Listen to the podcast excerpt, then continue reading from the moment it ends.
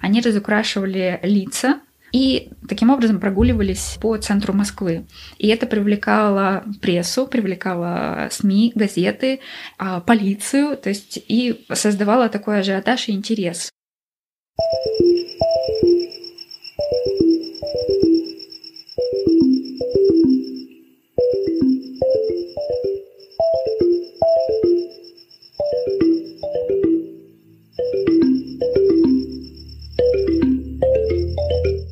Привет! Привет! Меня зовут Саша. А меня зовут Алина. Кто это такая? Это подкаст про женщин в искусстве, в котором мы изучаем жизнь художниц и разбираемся, какое место они занимают в истории мирового искусства. Наш подкаст выходит каждые две недели по пятницам. Подписывайтесь на нас в Инстаграме на аккаунт whosheis.podcast.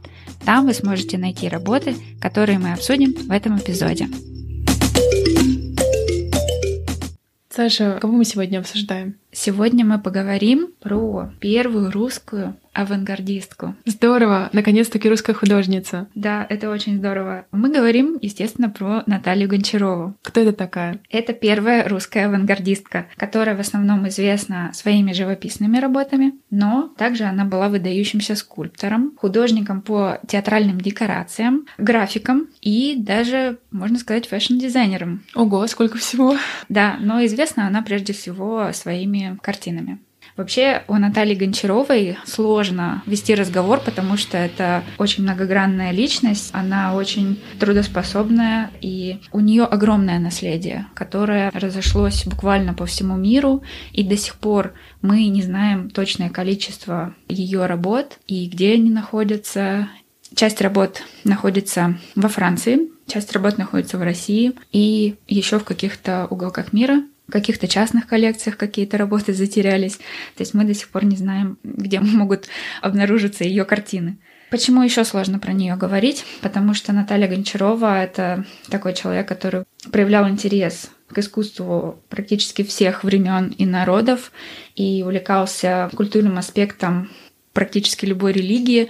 Говоря о ней, подходит такой термин «всечество». Всечество, такое смешное слово. Да, да, это забавное слово. Его придумал ее друг и помощник Илья Зданевич, который был тоже из ее круга. В какой-то момент он придумал такой термин, чтобы описать ее стиль. Всечество значит, что художник должен владеть всеми направлениями и всеми техниками рисования. То есть чем больше, тем лучше. Это очень точно ее описывает. Это правда, потому что она буквально прошла путь от импрессионизма до абстракционизма за несколько лет, тогда как на Западе это развитие происходило десятилетиями. Но русские авангардисты, они впитывали в себя за очень небольшой период времени.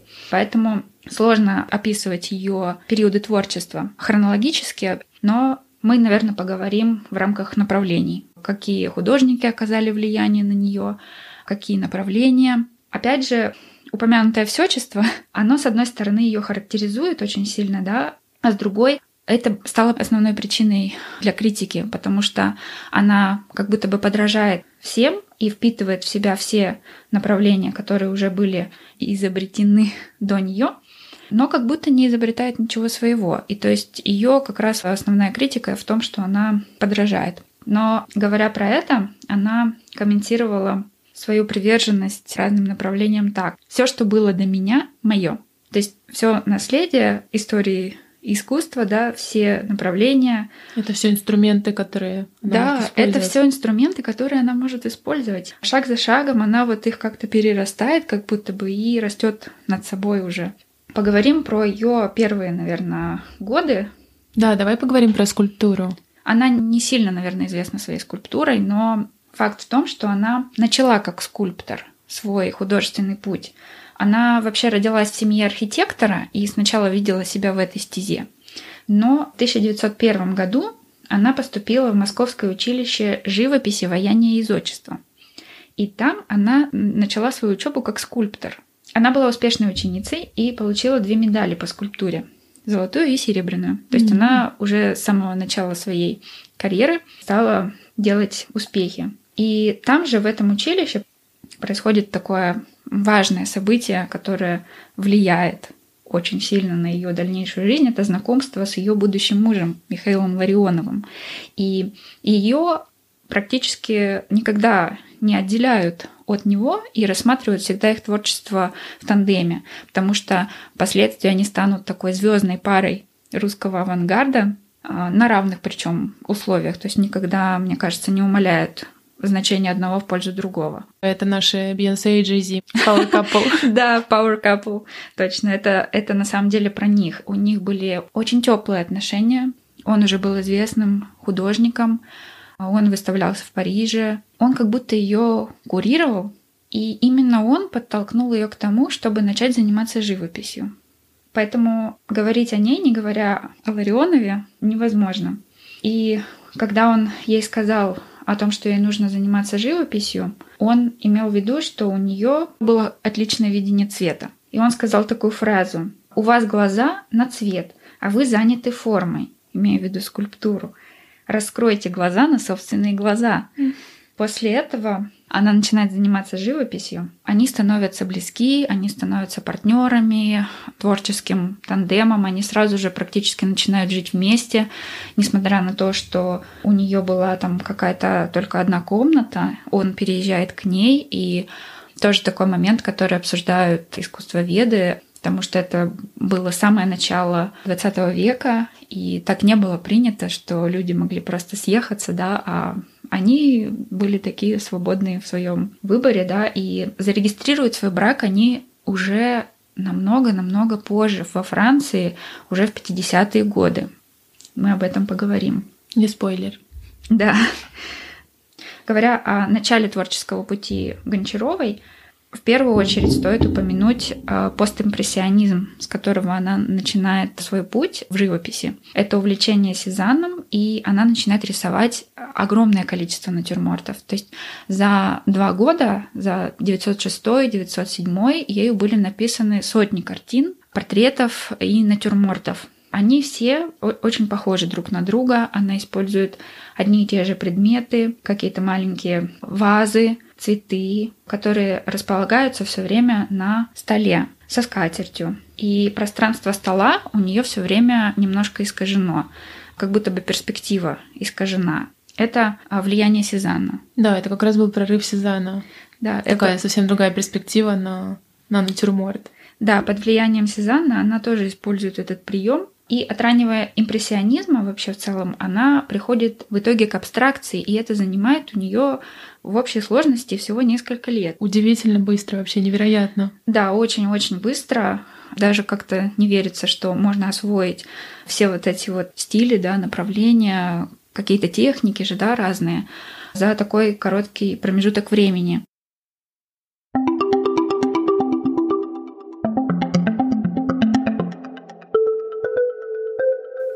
Большое влияние на нее оказывает примитивизм и Гоген.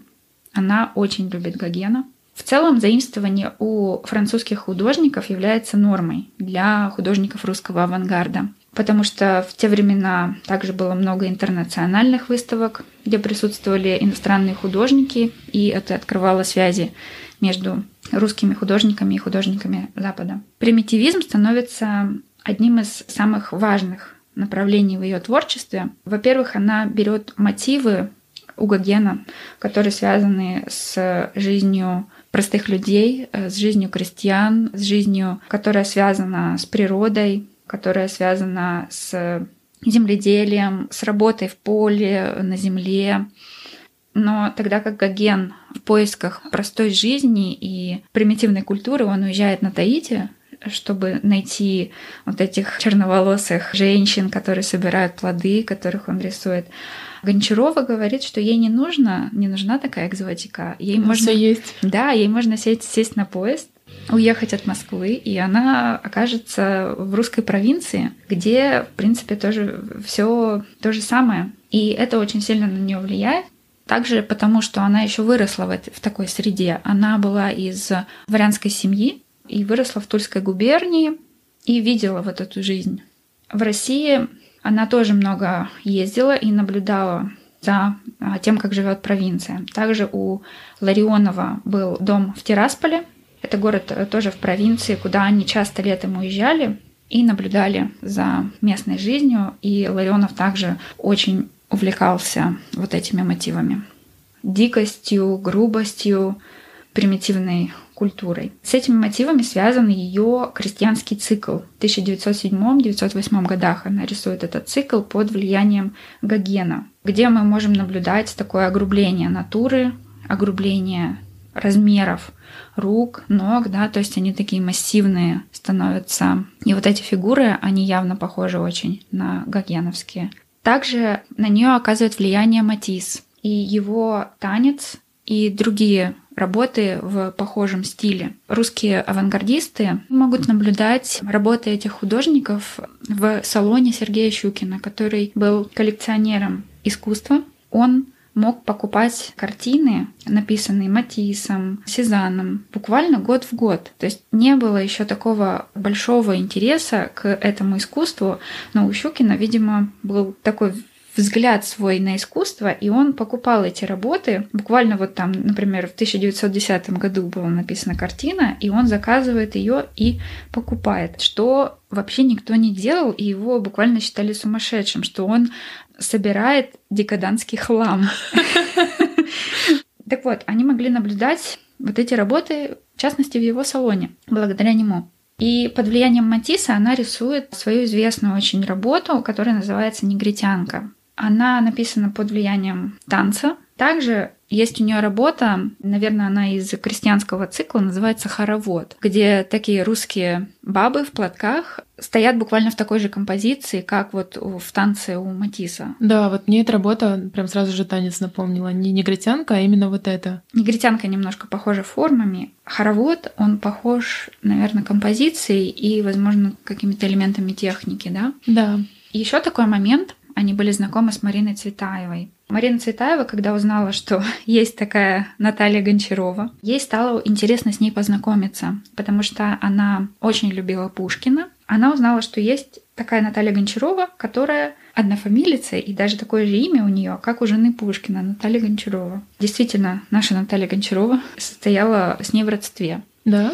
Да, в непрямом, но в родстве. И Марина Цветаева, она решила с ней познакомиться и впоследствии написала очерк про нее. Довольно такой интересный. Его, может быть, немножко сложно читать, потому что она очень любит тире. Очень короткие предложения, но очень интересно его читать. И там много информации про Наталью Гончарову и про ее творчество, и какие-то интересные цитаты там можно найти. И Цветаева пишет, что Гончарову больше всего привлекает весна в русских работах ее. Именно время года как весна. И что если проследить перечень ее картин с 1903 по 1911 год, то мы увидим весну, через четыре вещи еще весну, и еще через три вещи еще весну. И так без конца. То есть Гончарова действительно, она любила такие времена года, которые связаны с трудом в поле, да, mm-hmm. то есть это... Опять а, это связь с деревней, с да, да, то есть это природой. Вот, с природой, да, с работой на земле, в поле. То есть весной это посев,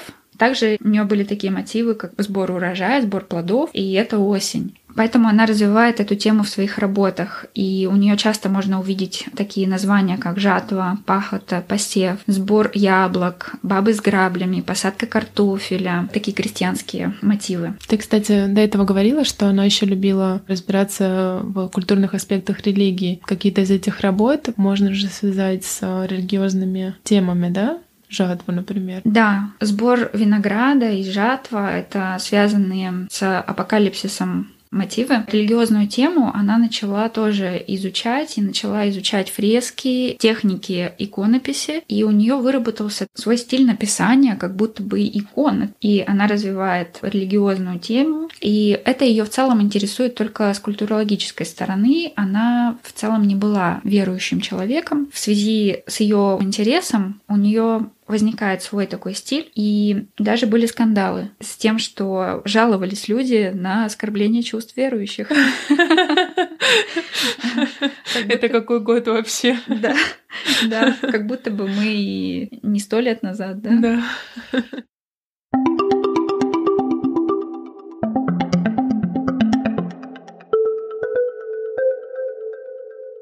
У нее были не, скандалы вообще не только на эту тему. Один из главных скандалов был связан с тем, что у нее проходила ретроспектива mm. в Москве. Ей было 32 года, и она уже к тому моменту написала около 800 картин. Это какая-то невероятная продуктивность. Я не знаю, как она успела к 32 годам накопить столько картин. Вот-вот должна состояться ее ретроспективная выставка. Первая ретроспективная выставка русского художника-авангардиста. Все к ней готовились. Все ее окружение, Михаил Ларионов, футуристы, вся такая интеллектуальная богема да, того времени, они все готовились к этому событию. И что они делали? Они начали делать такие провокативные акции. Они разукрашивали лица и таким образом прогуливались э, по центру Москвы. И это привлекало прессу, привлекало СМИ, газеты, полицию, то есть и создавало такой ажиотаж и интерес. Супер пиарщики. Пиарщики, да, такие были. Сейчас, может быть, это кажется немножко таким наивным, потому что мы знаем, что такое перформанс. Сейчас что только не делают э, люди, чтобы эпатировать. Да, но мне кажется, сейчас это было бы тоже супер нормально и современно. Очень часто запуск каких-то проектов сопровождает пиар-компании. Да, да, действительно. И мне кажется, они были такими, можно сказать, первопроходцами в этом, да.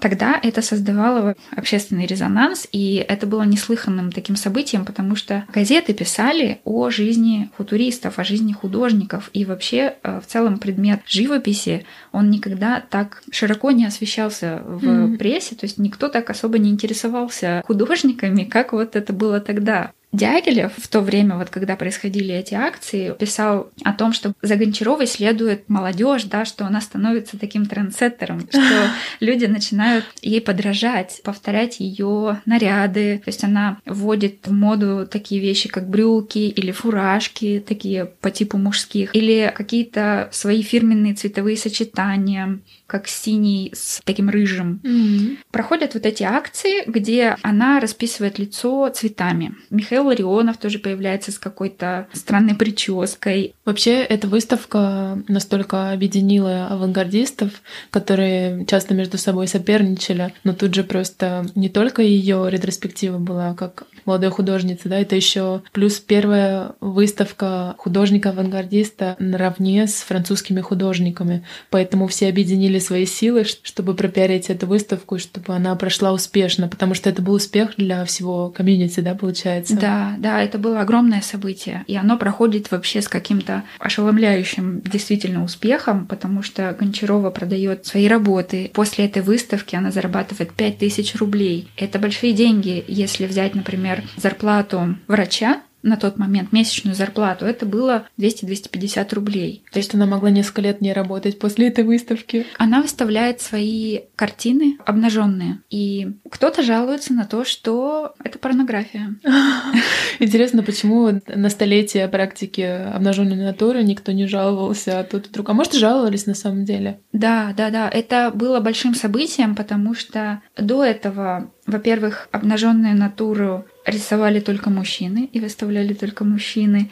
И тут такой жест со стороны женщины. И с другой стороны она нарисована в таком новом ключе, mm-hmm. в новом стиле. Там, если посмотреть на эту работу, вот она такая в синем цвете, и там женщина, она э, стоит как бы на одном колене, и руки подняты вверх, то есть такой жест какой-то вызывающий, как будто бы вот это колено, оно направляет энергию в сторону зрителя, то есть такой вызывающий жест, кто-то пожаловался, но в суде ее оправдали. Ее даже судили. Да, был суд, и ее оправдали, потому что у защиты был аргумент э, в пользу того, что выставка была приватной. Но выставка проходила в таком пространстве, в которое люди могли без проблем попасть, и оно было широко известно, особенно вот в художнических кругах. То есть э, широкий охват имела эта выставка. Какие еще стили Гончарова изучает? Какие еще стили оказали влияние на нее? Это футуризм, Тогда многие увлекались итальянским футуризмом, и он был одним из таких главных течений авангарда. Главным для футуристов было передать движение, передать прогресс. Прогресс, да, вот дух индустриализации, то есть Частым мотивом становились механизмы, машины, поезда, какие-то шестеренки, то есть... Э, движение вперед.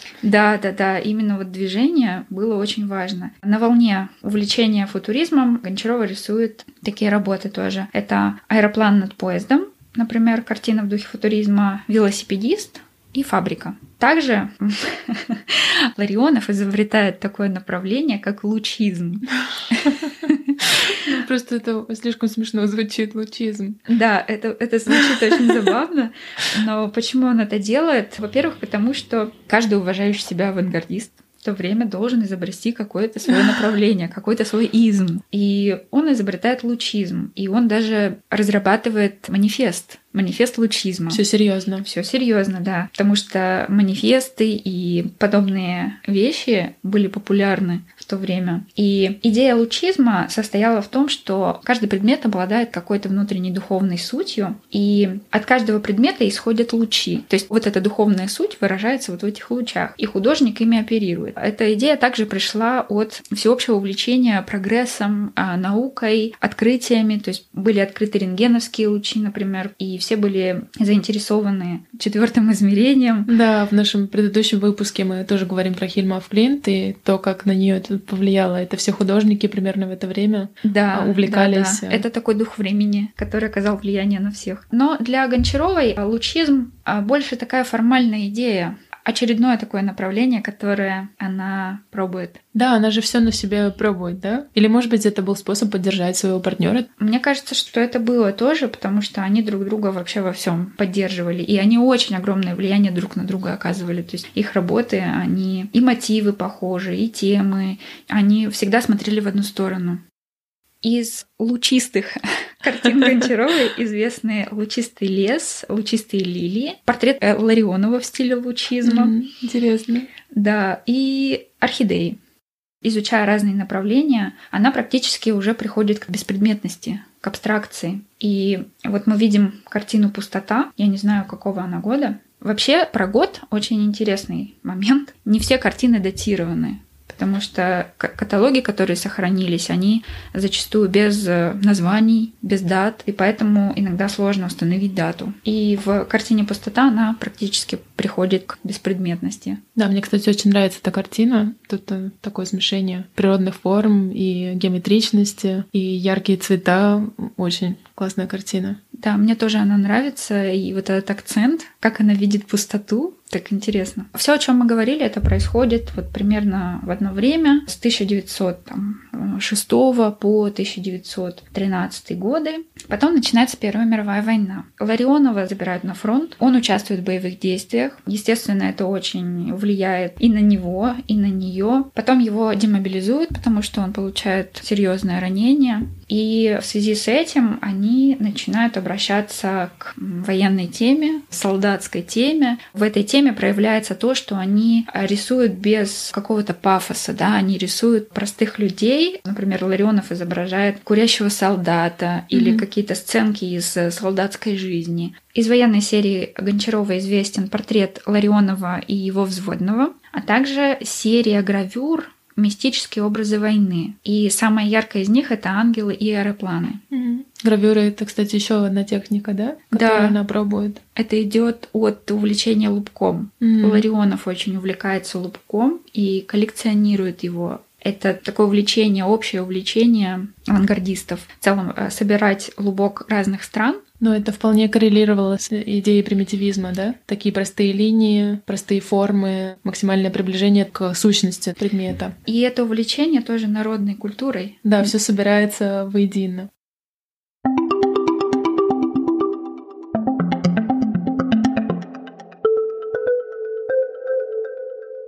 1915 году Дягилев приглашает Гончарова работать с ним над декорациями к его балетам. Вообще Дягилев очень сильное влияние оказал на развитие русского искусства и на его популяризацию на Западе.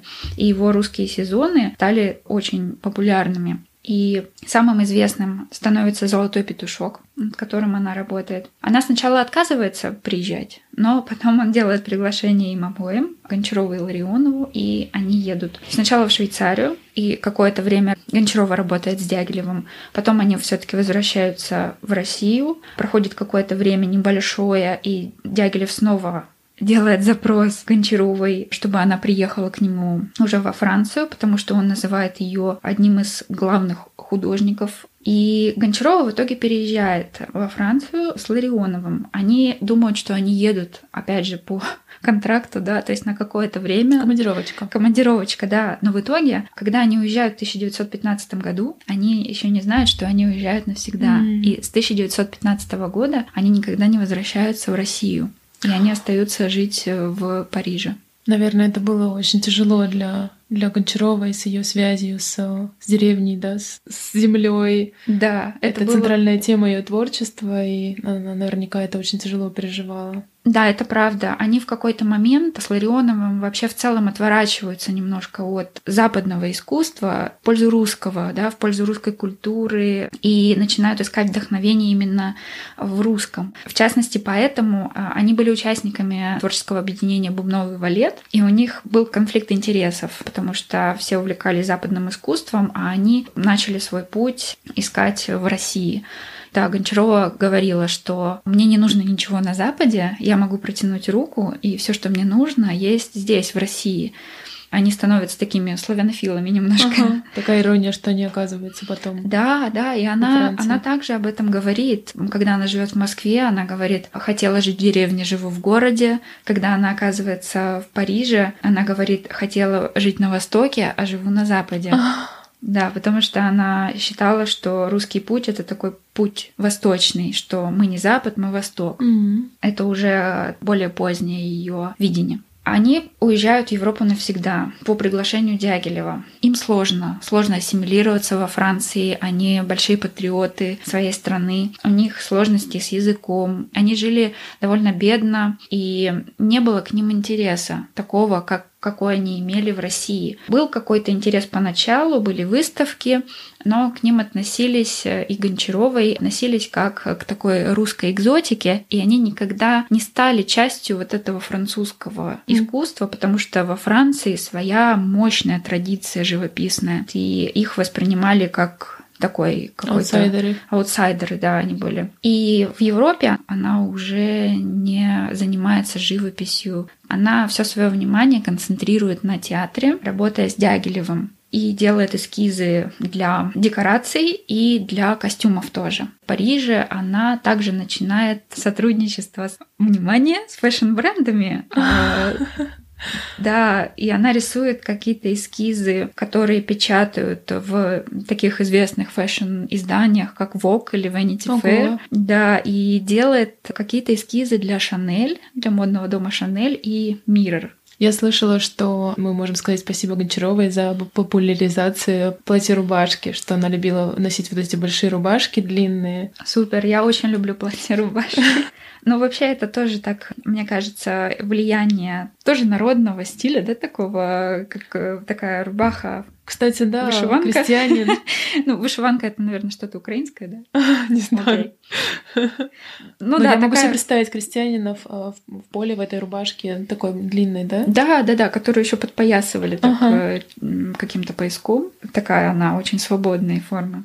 Говоря про Европу, можно еще отметить, что э, если э, Швейцария ей не очень понравилась, то есть у нее как-то не сложилось с этим. Почему я это говорю? Потому что, опять же, Цветаева об этом пишет в своем очерке. Что мне показалось там интересным про Европу, это то, что она пишет про Испанию. Mm-hmm. Что Испания это было первым сильным впечатлением Гончаровой. Я даже, наверное, позволю себе зацитировать, потому что цитата просто такая очень забавная. А, Первое сильное впечатление Европы — Испания. Первое сильное впечатление Испании — развалина. Никто не работает и ничто не держится. Даже дома не держатся. Держаться ведь тоже работа. Вот и разваливается. Разваливается, как лень в креслах. Нога здесь, нога там. Естественное состояние праздность. Не ровно столько, сколько нужно, чтобы прожить, а немножко меньше, чем нужно, чтобы не умереть. Прожиточный минимум здесь диктуется не расценкой товаров, а расценкой собственных движений. Но лень исключительно на труд. Даже так, азарт ко всему, что не труд. Либо отдыхают, либо празднуют. Саша, мне кажется, мы до сих пор э, этого не упоминали, но мы с Сашей живем в Барселоне, в Испании, поэтому нам показалось особенно смешной, смешной эта, эта цитата. Да. Ее да, можно да. применить к сегодняшнему. Это такое стереотипное мнение Испании, да? Да, это такой, такой дух, мне кажется, передан, да? Да, вполне. Испанцам наверняка бы это не понравилось услышать, но... Да, да. Мне кажется, не понравилось бы, но какое-то зерно в этом есть, да? Точно. А под впечатлением от Испании она пишет свою очень известную большую серию. Это такая одна из, наверное, немногих известных картин, которые она пишет во Франции, а, вообще в Европе. Испанки — это серия полиптихов, то есть их, их было несколько, и она рисует женщин в таких традиционных костюмах, да,